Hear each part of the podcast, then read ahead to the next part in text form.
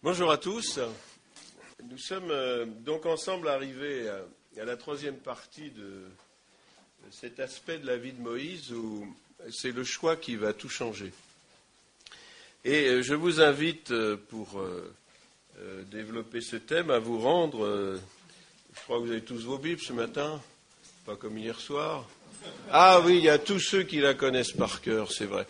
Donc j'avais oublié cet aspect-là. Et euh, donc dans l'Épître aux Hébreux, chapitre 11,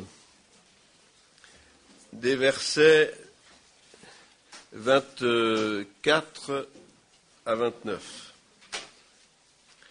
Nous lisons dans le texte inspiré par Dieu, c'est par la foi que Moïse, devenu grand, donc il avait 40 ans, hein, refusa d'être appelé euh, fils de la fille de Pharaon, aimant mieux être maltraité avec le peuple de Dieu que d'avoir pour un temps la jouissance du péché, regardant l'opprobre de Christ comme une richesse plus grande que les trésors de l'Égypte, car il avait les yeux fixés sur la rémunération. C'est par la foi qu'il quitta l'Égypte sans être effrayé de la colère du roi, car il se montra ferme, comme voyant celui qui est invisible. C'est par la foi qu'il fit la Pâque et l'aspersion du sang, afin que l'exterminateur ne touchât pas au premier-né des Israélites. C'est par la foi qu'ils traversèrent la mer Rouge comme un lieu sec, tandis que les Égyptiens qui en firent la tentative furent engloutis. Notre cher euh, personnage de Moïse qui a marqué l'histoire de l'humanité et qui marque euh, encore l'histoire d'Israël, puisque c'est la référence en Israël, Moïse. Hein. Et avec euh, tous les événements à venir concernant le peuple euh, hébreu, il est évident que les cinq premiers livres de la, Bible, la Torah pour les Juifs, c'est un, monument exceptionnel et c'est depuis des siècles au travers de l'histoire de l'humanité, comme vous le savez, la démonstration de la présence de Dieu dans ce monde au travers du peuple d'Israël et des prophéties qui euh, vont s'accomplir. Mais euh, pour en arriver là et pour recevoir la loi, Moïse a dû faire un choix. Il a été évidemment inspiré par Dieu, éclairé par l'Esprit de Dieu, qui euh, ne change pas dans ses plans. Moi, ce que je trouve extraordinaire avec le, Dieu du Seigneur Jésus-Christ, celui qui nous a sauvés, qui est devenu notre Père céleste, notre Sauveur, notre Dieu, notre Seigneur, c'est que lorsqu'il a un projet, alors il l'accomplit. Même s'il prend un temps euh, euh, parfois démesuré à nos yeux. Quarante ans dans le désert pour Moïse, rien de nouveau concernant cette vocation, cet appel, les promesses de Dieu, 40 ans. Mais voilà qu'au bout de 40 ans, le texte sacré nous dit dans le livre de, de l'Exode au chapitre 2, verset 23, Longtemps après, le roi d'Égypte mourut et les enfants d'Israël gémissaient encore sous la servitude et poussaient des cris. Ces cris que leur arrachait la servitude montèrent jusqu'à Dieu. Dieu entendit leurs gémissements et se souvint de son alliance.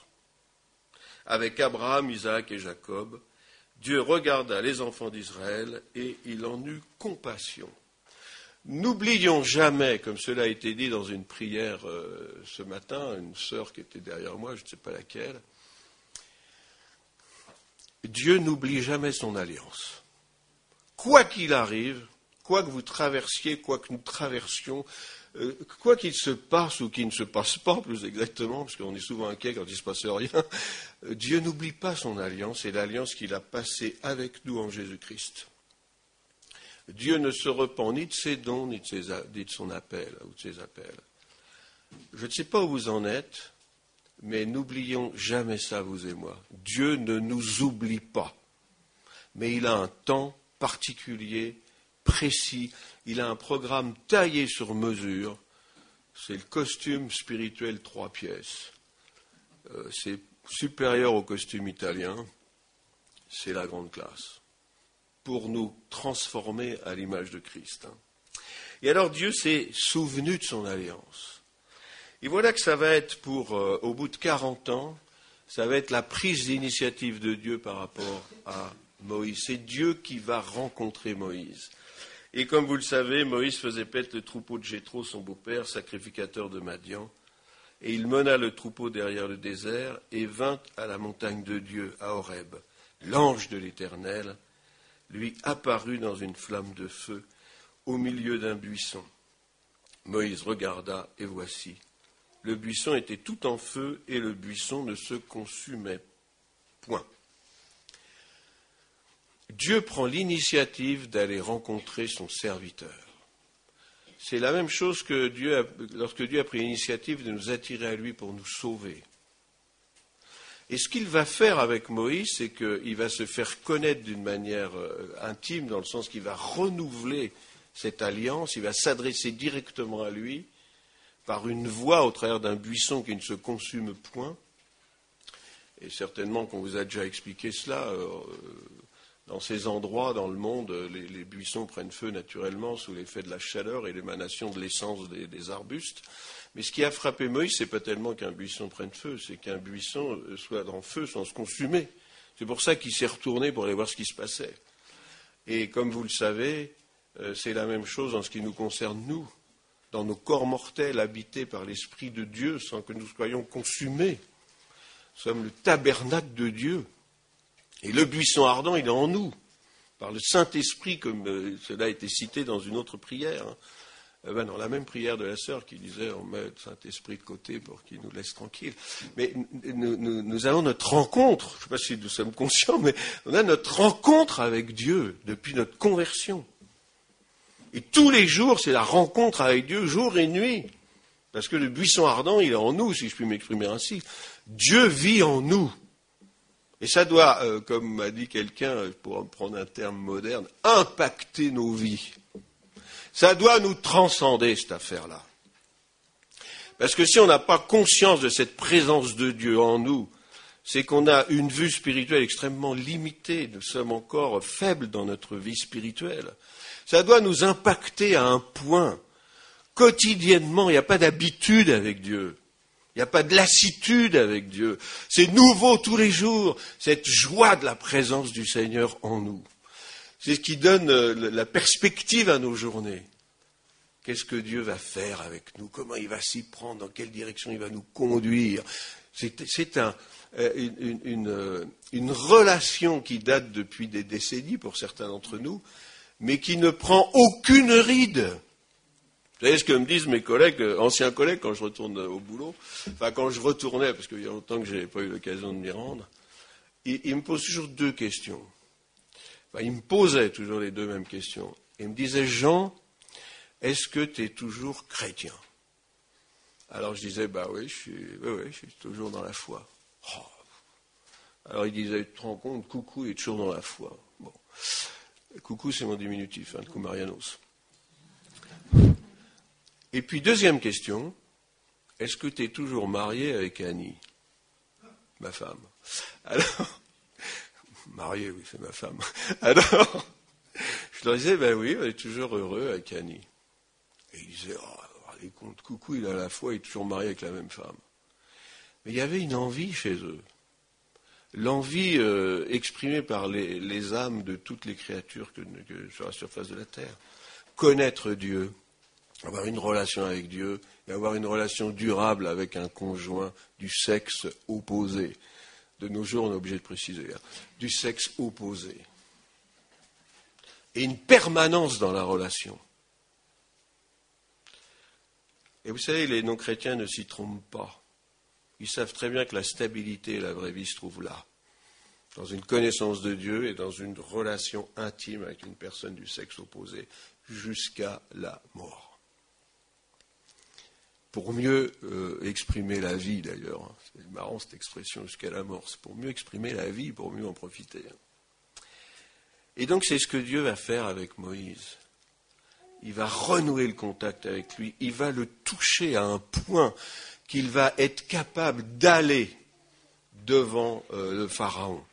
Je vous passe toutes ces étapes de conversation entre Moïse et Dieu en disant qu'il n'est pas capable, etc. Ce n'est pas, mon, propos, parce qu'il y a quelque chose de beaucoup plus important euh, que simplement cette situation d'un serviteur qui n'y croit plus, qui n'a plus confiance en lui. Après tout, vous n'avez pas confiance en vous, vous êtes au cœur même de la foi.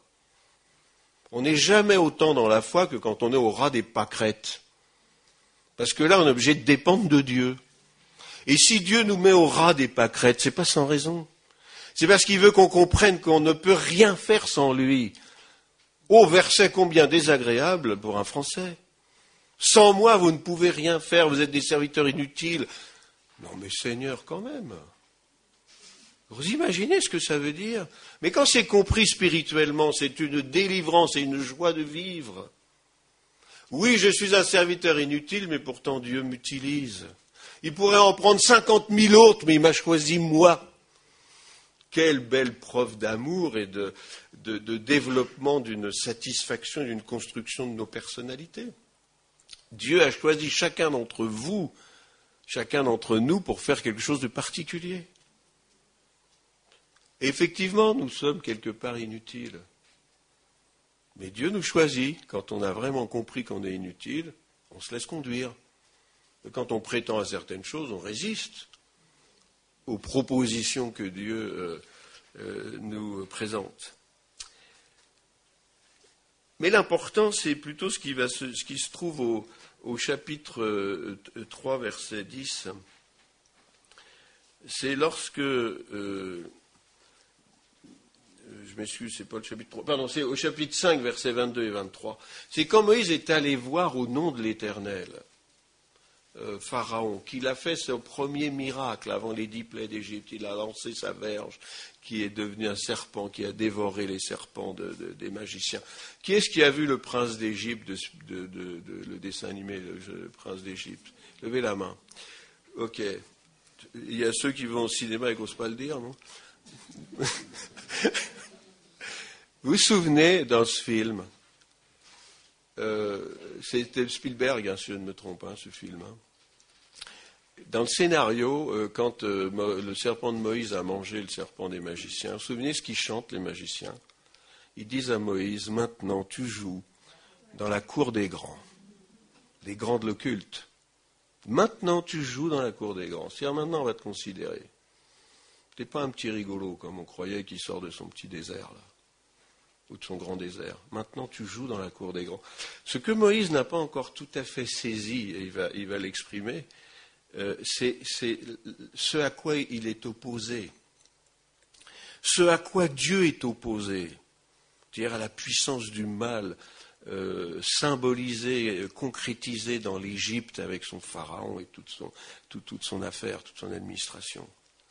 Moïse, il a une espèce de candeur, parce qu'au chapitre 5, versets 22 et 23, euh, quand Pharaon lui dit qu'il n'est pas du tout question que son peuple sorte de là, malgré euh, cette manifestation de, puissance avec le serpent, hein, qui mange le serpent des magiciens, il est dit, le texte sacré dit Moïse retourna vers l'Éternel et dit Seigneur, pourquoi as-tu fait du mal? Parce qu'en plus, il a doublé euh, le travail du peuple hébreu pour fabriquer des briques. Hein.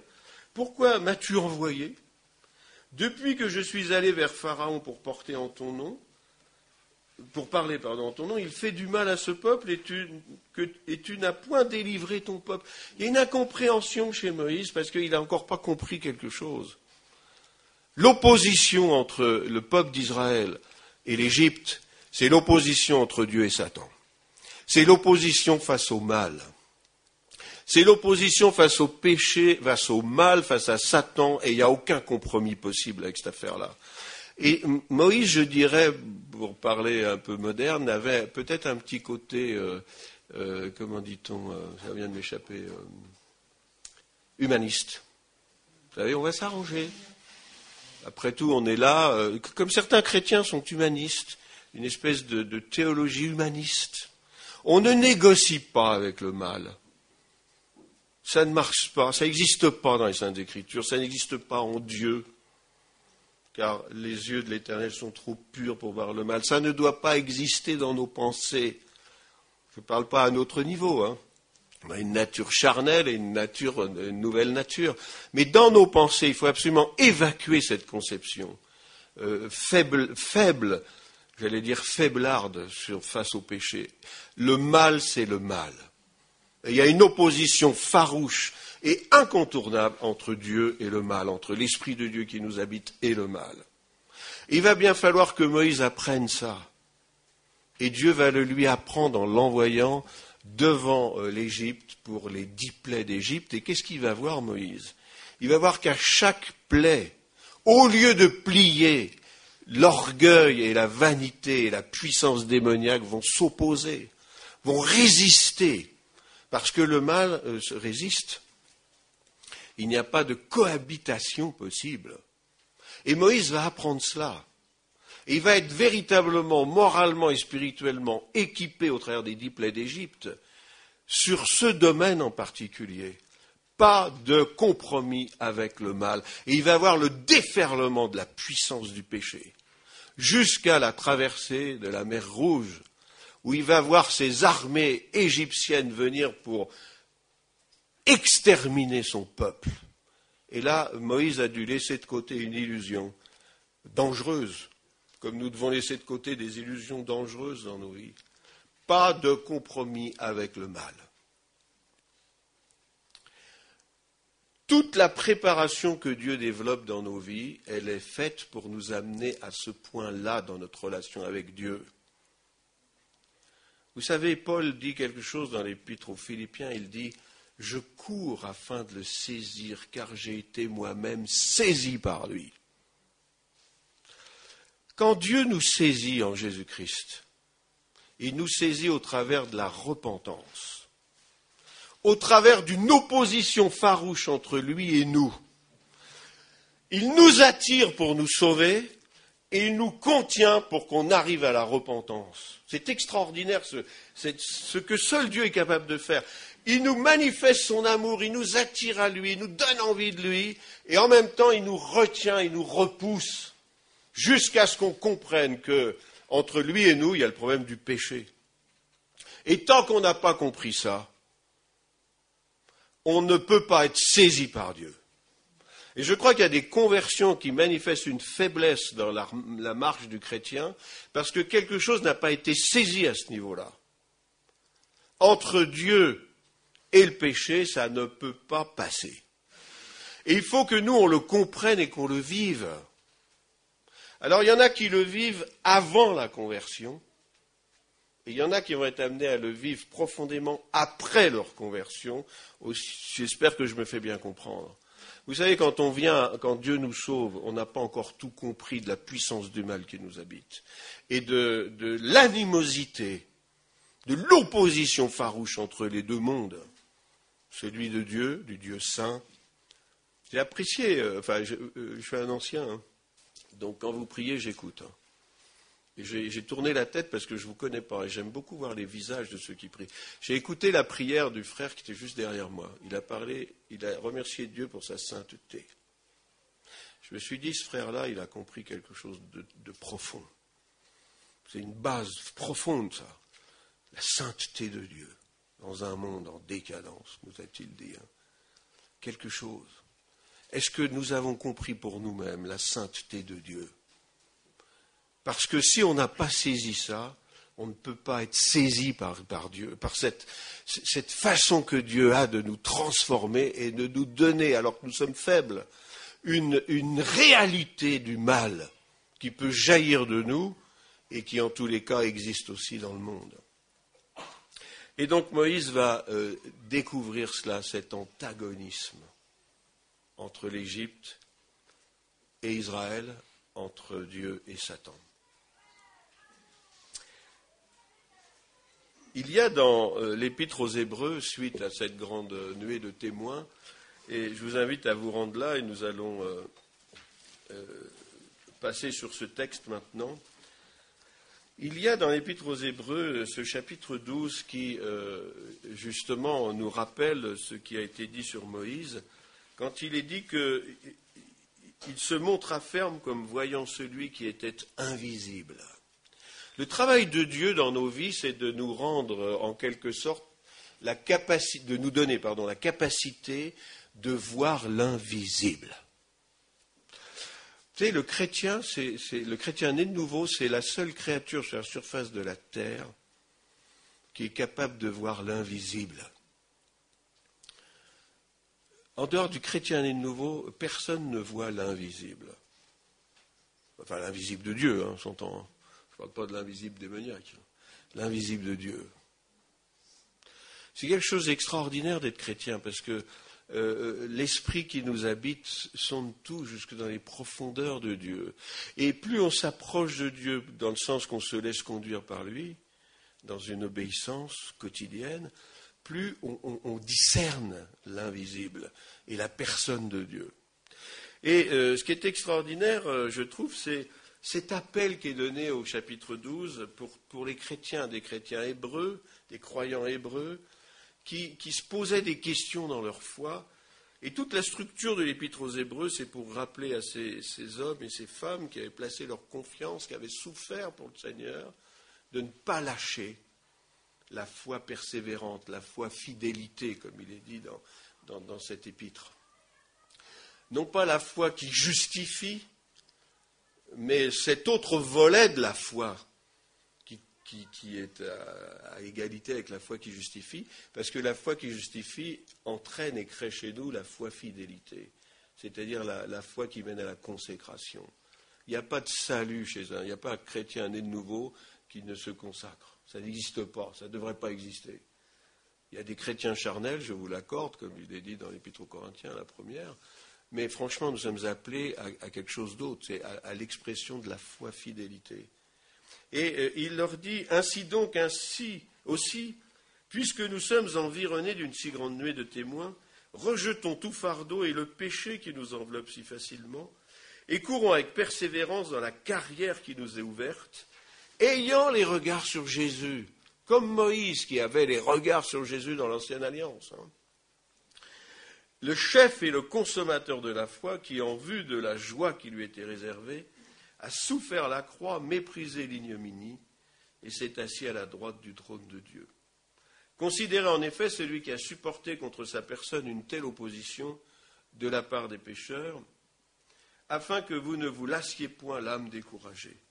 Puis ensuite vient un enseignement sur euh, euh, l'éducation et le châtiment dans l'éducation que Dieu euh, nous donne, donc cette pédagogie de Dieu, pour nous faire rentrer justement dans cette obéissance euh, à Dieu et dans cette possibilité de voir l'invisible, puisqu'il dit Vous n'avez pas encore résisté jusqu'au sang en luttant contre le péché, et vous avez oublié l'exhortation qui vous est adressée comme à des fils.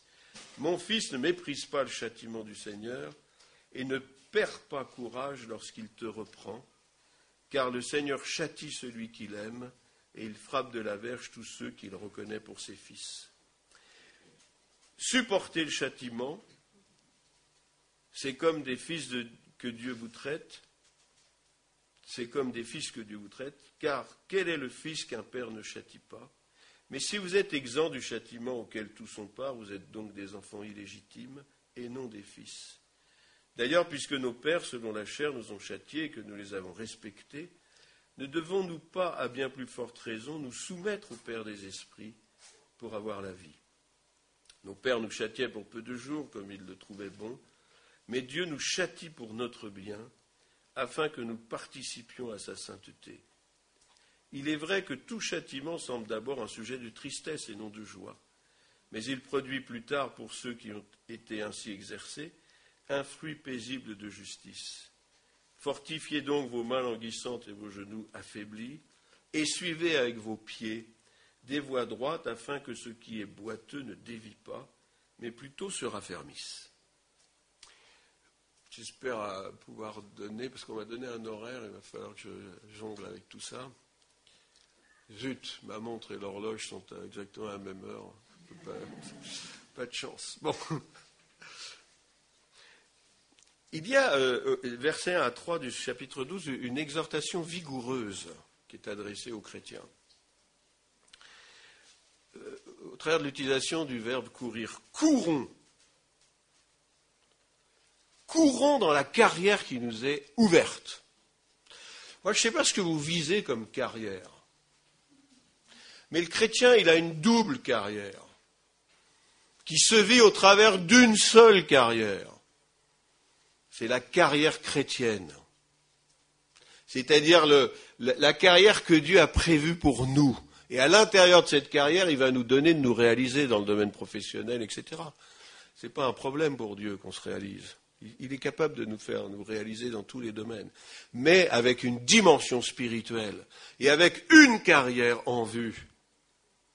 C'est celle de courir dans la vie chrétienne, de courir les yeux fixés sur Jésus. Moi, j'ai passé mon temps dans l'entreprise qui a bien voulu m'embaucher en tant que chrétien.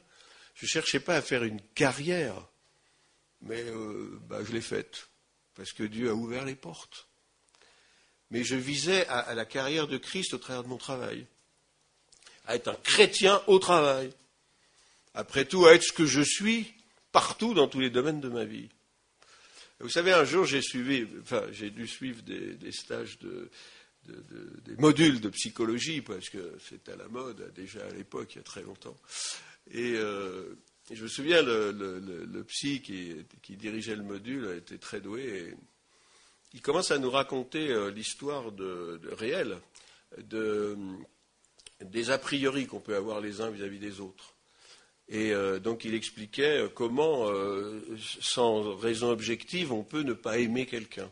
On peut ne pas sentir d'atomes crochus, voire même du rejet. Il y a des gens qui ne nous conviennent pas du tout.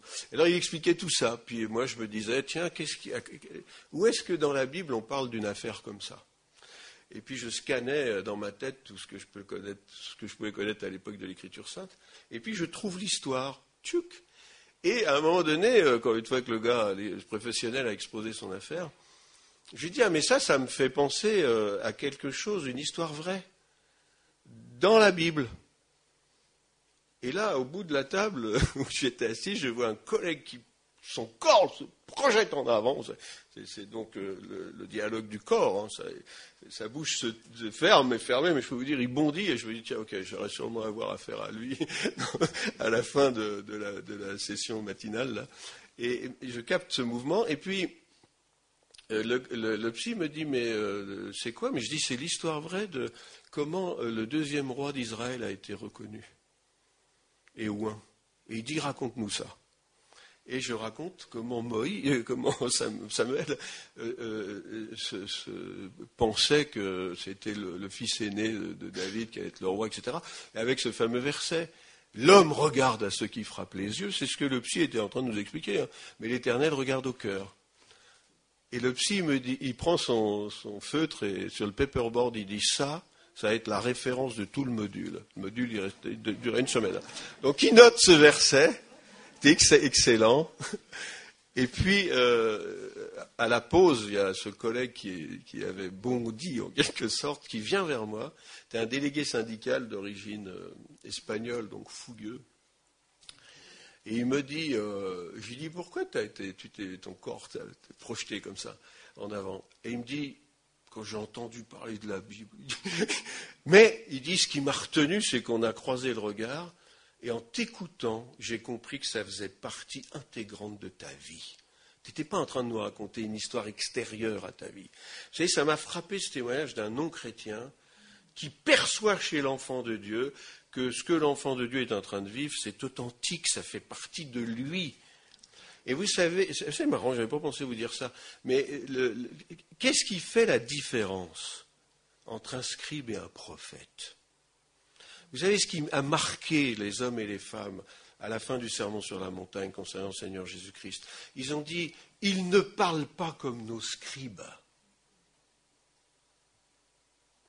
La différence entre un scribe et un prophète, et nous sommes en tant qu'enfants de Dieu des prophètes pour annoncer l'Évangile, hein, euh, sans plus. Hein aborder la dimension prophétique dans le Nouveau Testament par rapport à l'Ancien Testament, mais je sais que vous êtes euh, bien enseigné sur la saine doctrine. Mais nous sommes des prophètes parce que nous annonçons le salut et, le retour du Christ et, les temps à venir, etc. Mais un scribe, c'est quelqu'un qui parle de ce qu'il a lu. Un prophète, c'est quelqu'un qui parle de ce qu'il voit. Et nous savons, et nous voyons, et nous sommes habités. C'est pour ça que nous sommes des prophètes. Et que quand on parle du Seigneur, ça fait partie intégrante de nous. Et c'est pour ça que les gens perçoivent qu'il y a une dimension qui leur échappe. Vous, vous, posez des questions sur votre témoignage, mais je vous en supplie, il ne faut plus vous en poser. Vivez. Vivez, vivez ce que vous êtes, quand vous êtes habité par le Seigneur. Mais les autres, ils, reniflent le chrétien, la bonne odeur de Christ. Il la sent, je peux vous dire, c'est extraordinaire. Moi, si, Dieu le, voulait, je suis prêt à retourner dans le monde du travail. Ah, je vous assure, je suis prêt à retourner dans le monde du travail au milieu des perdus. Hein. Je n'ai jamais été aussi heureux que quand j'étais au milieu des perdus. je suis heureux d'être dans le ministère avec des chrétiens, mais oh, les chrétiens, des fois. Oh là là là là Bon, alors, c'est une exhortation vigoureuse.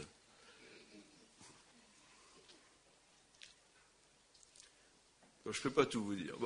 Courons et, cette, euh, euh, exhortation euh, courant dans la carrière qui nous est ouverte, elle est préparée par une considération qui est, issue du chapitre 11. Hein. C'est nous aussi qui sommes environnés d'une si grande nuée de témoins. Tout le chapitre 11, c'est pour nous dire, mais regardez ceux qui vous ont précédés, c'est-à-dire les hommes et les femmes dont nous avons le témoignage dans les Saintes Écritures, dans l'Ancien Testament. Mais en même temps, les Hébreux, à qui euh, s'adresse l'auteur de l'Épître, auquel, pardon, s'adresse l'auteur de l'Épître, de l'Épître, ils sont des témoins pour eux-mêmes. Pourquoi? Parce que au chapitre 10, versets 32 à 35 de l'Épître aux Hébreux, l'auteur leur dit, le Saint-Esprit dit, mais euh, n'abandonnez donc pas votre assurance à laquelle est attachée une grande rémunération. Ils avaient une assurance ces gens-là. Souvenez-vous, verset 32, de ces premiers jours où, après avoir été éclairés, vous avez soutenu un grand combat au milieu des souffrances, d'une part exposées comme en spectacle aux opprobes et aux tribulations, et de l'autre vous associant à ceux dont la position était la même. En effet, vous avez eu de la compassion pour les prisonniers et vous avez accepté avec joie l'enlèvement de vos biens, sachant euh, que vous avez des biens meilleurs et qui durent toujours. C'était des gens qui avaient expérimenté une vie euh, d'obéissance et de consécration. Et donc ils ont été témoins, comme nous, nous sommes témoins nous-mêmes de ce que Dieu fait dans nos vies, et nous sommes des témoins les uns pour les autres. Vous êtes pour moi des témoins. Vous en êtes peut-être pas rendu compte, mais les, peu, le, petit groupe euh, d'entre vous avec lesquels j'ai parlé, ou avec lequel, pardon, groupe j'ai parlé, je peux vous dire, j'ai parlé avec vous, c'est pour apprendre des choses sur vous, de, de, Christ, pour voir Christ en vous. Vous êtes des témoins. Je suis peut-être, j'ose espérer que je suis un témoin pour vous, mais vous êtes des témoins pour moi. Nous sommes des témoins les uns pour les autres témoins de ce que Dieu accomplit dans nos vies, témoins de Dieu, mais pas seulement dans l'Église, à l'extérieur de l'Église, dans notre travail, dans notre famille, si elle n'est pas au Seigneur, et si elle l'est, ben, d'autant plus, et, chez les commerçants, etc. Et donc, euh, nous sommes invités à être toujours des témoins. Nous faisons partie de cette grande nuée de témoins. Et il nous est demandé de courir. Pourquoi? Parce que nous sommes euh, euh, opposés euh, ou en présence d'un fardeau qui peut, ralentir notre course. Et ce fardeau, qui est, un fardeau souligné par excellence, c'est le péché qui nous entoure si aisément ou si facilement, selon les traductions. Il y a deux choses quand on étudie ce texte. Euh, on peut, en tant que chrétien, avoir déposé ses fardeaux à, la conversion, les avoir euh, laissés tomber, et puis en reprendre d'autres. Et puis il y a les fardeaux du péché, qui est signalé, et d'une manière générique, c'est le péché, ce n'est pas un pluriel, c'est un singulier. Et euh, c'est donc une forme générique pour parler le péché de manière générale, donc, et, de devenir donc veillant sur nous-mêmes. C'est ce que Moïse va apprendre, et pendant 40 ans, il a appris des choses, et pendant la sortie d'Égypte, il va en apprendre d'autres, puisque toute sa vie va être confronté à des difficultés avec un peuple dont il est le guide sous l'autorité de Dieu. Et quand on regarde comment Moïse y est pris, comment il va dans la tente d'assignation intercéder parce qu'il n'a pas la solution par rapport à ce peuple qui est un peuple de rebelles, de critiques, de médisants, jusqu'à sa propre sœur et son frère qui s'opposent à lui. Mais vous imaginez, vous croyez que la foi, c'est la tranquillité? Moïse y croyait quitter l'Égypte tranquille. Pharaon ouvre la porte. Allez-y les petits gars, vous partez tranquillement. Mais c'est pas ça. Et en tant que croyant, quand on s'est converti, on ne s'est pas converti, eh ben, peut-être vous l'avez cru, mais vous n'êtes pas converti en entrant dans une vie de facilité. Et c'est tout l'enseignement des Saintes Écritures. Le bonheur absolu, c'est pour dans le, ciel. Ici-bas sur cette terre, nous sommes des témoins, des témoins en opposition avec la puissance du mal, en opposition avec toutes les formes du péché, qu'elles soient structurées comme les administrations, euh, les choses qui fonctionnent, les philosophies, etc., euh, comme euh, ce qui habite en nous, et dont il va bien falloir s'opposer. Il vient me dire peut-être de me taire, c'est ça que tu viens de me dire Il est bien, il est super.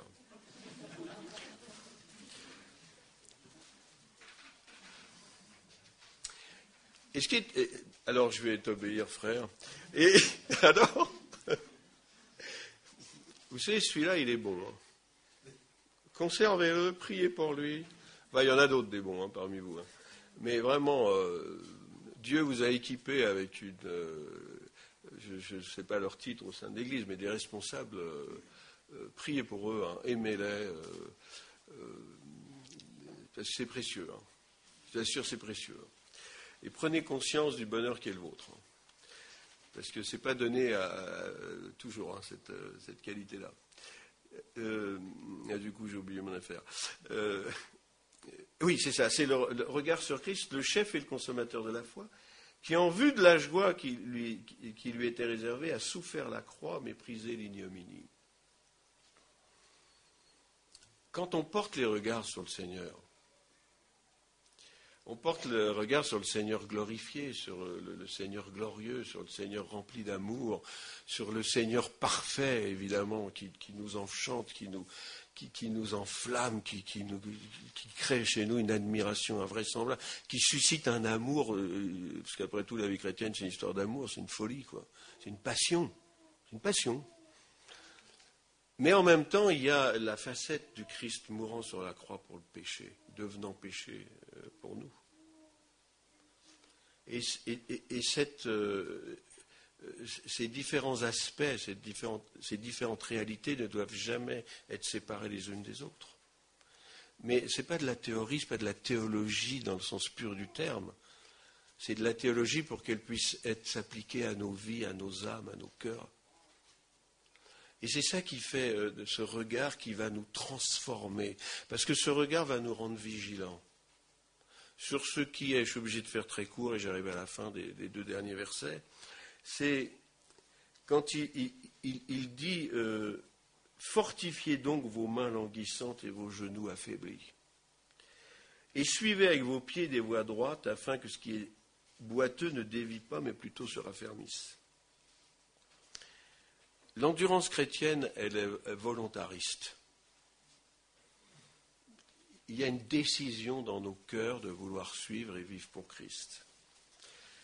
Et on est donc euh, appelé à nous ressaisir si jamais on est boiteux dans le sens spirituel du terme, pas dans le sens physique. Là, il est question du sens spirituel du terme, du sens moral, du sens de l'élévation de notre considération de la vie chrétienne.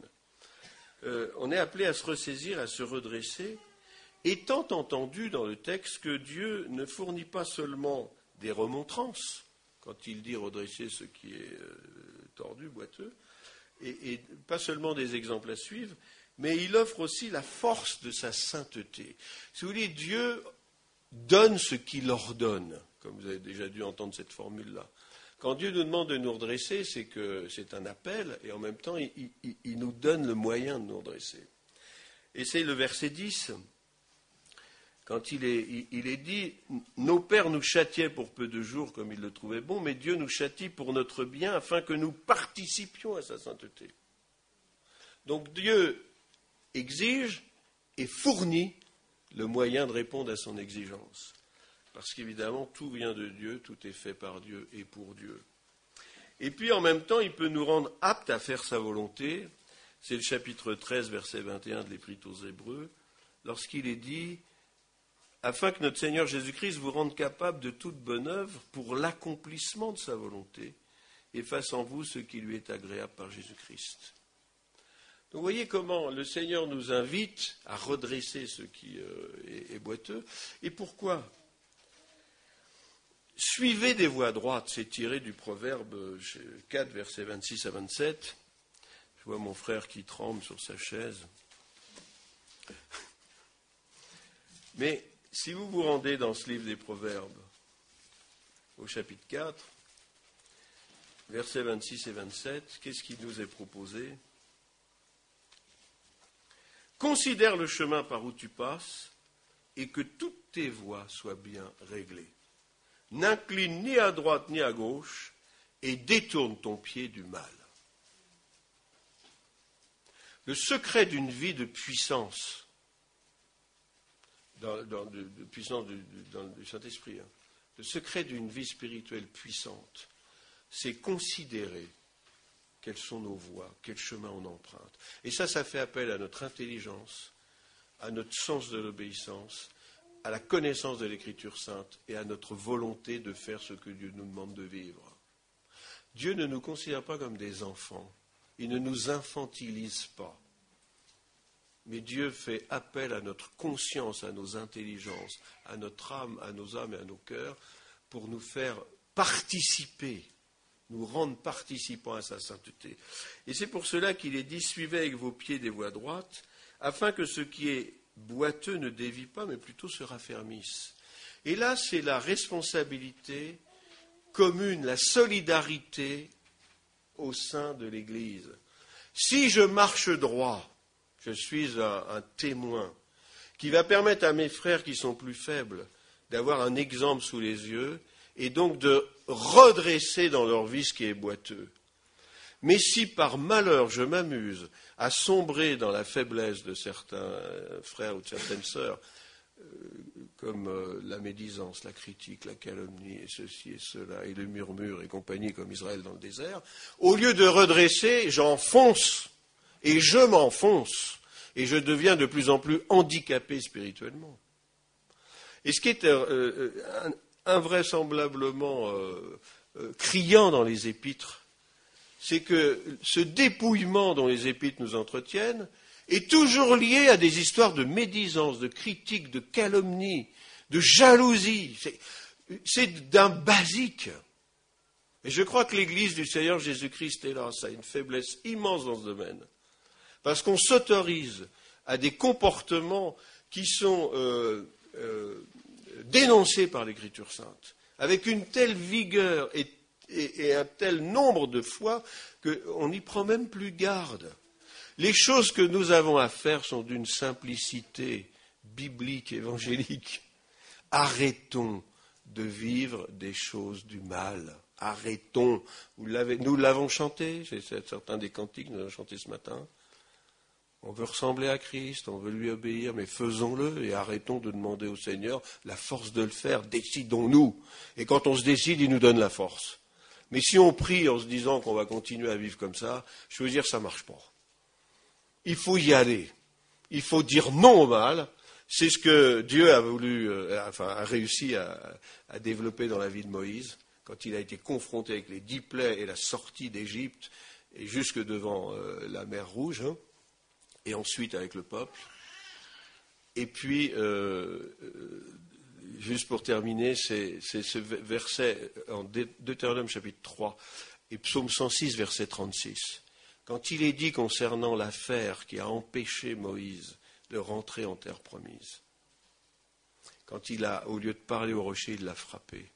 C'est étonnant ce qui est dit dans le psaume 106, verset 36 c'est une, indication liée à, ce chapitre 12 de l'Épître aux, Hébreux. c'est verset, verset 33, pardon. verset 32 même. Ils irritèrent l'Éternel, psaume 106, verset 32, ils irritèrent l'Éternel près des eaux de Mériba, et Moïse fut puni à cause d'eux. Là, c'est la répartition des, pourcentages de responsabilité. Moïse a été responsable dans le texte de l'Exode, euh, il est responsable. Et Dieu lui dit, avec Aaron, vous n'avez pas sanctifié mon nom devant Israël. C'est-à-dire, vous avez manqué de foi. Mais en même temps, Dieu, qui est le Dieu de la justice et de la vérité, alors il donne dans sa parole des informations précises qui, nous renseignent sur ce qui s'est vraiment passé. Et là, il dit, et Moïse fut puni à cause d'eux, car ils aigrirent son esprit. Je vous en supplie, frères et sœurs, ne participons pas au phénomène de rendre les responsables spirituels aigris dans leur ministère, à cause de nos murmures, de nos désobéissances, de nos résistances, de nos calomnies euh, et, de, nos médisances et de tout ce qui peut parcourir une Église. Je vous en supplie. Ne participons pas à ces choses. Nous sommes d'une autre nature. Nous sommes le peuple de Dieu.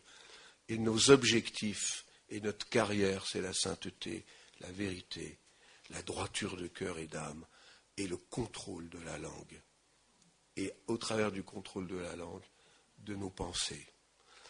Et j'ai lu le Deutéronome pour inculquer aux enfants. Hein. Vous vous souvenez, chapitre 6, verset 6, tu les liras sur ton front et sur tes mains. Vous savez ce que ça veut dire pour les Juifs?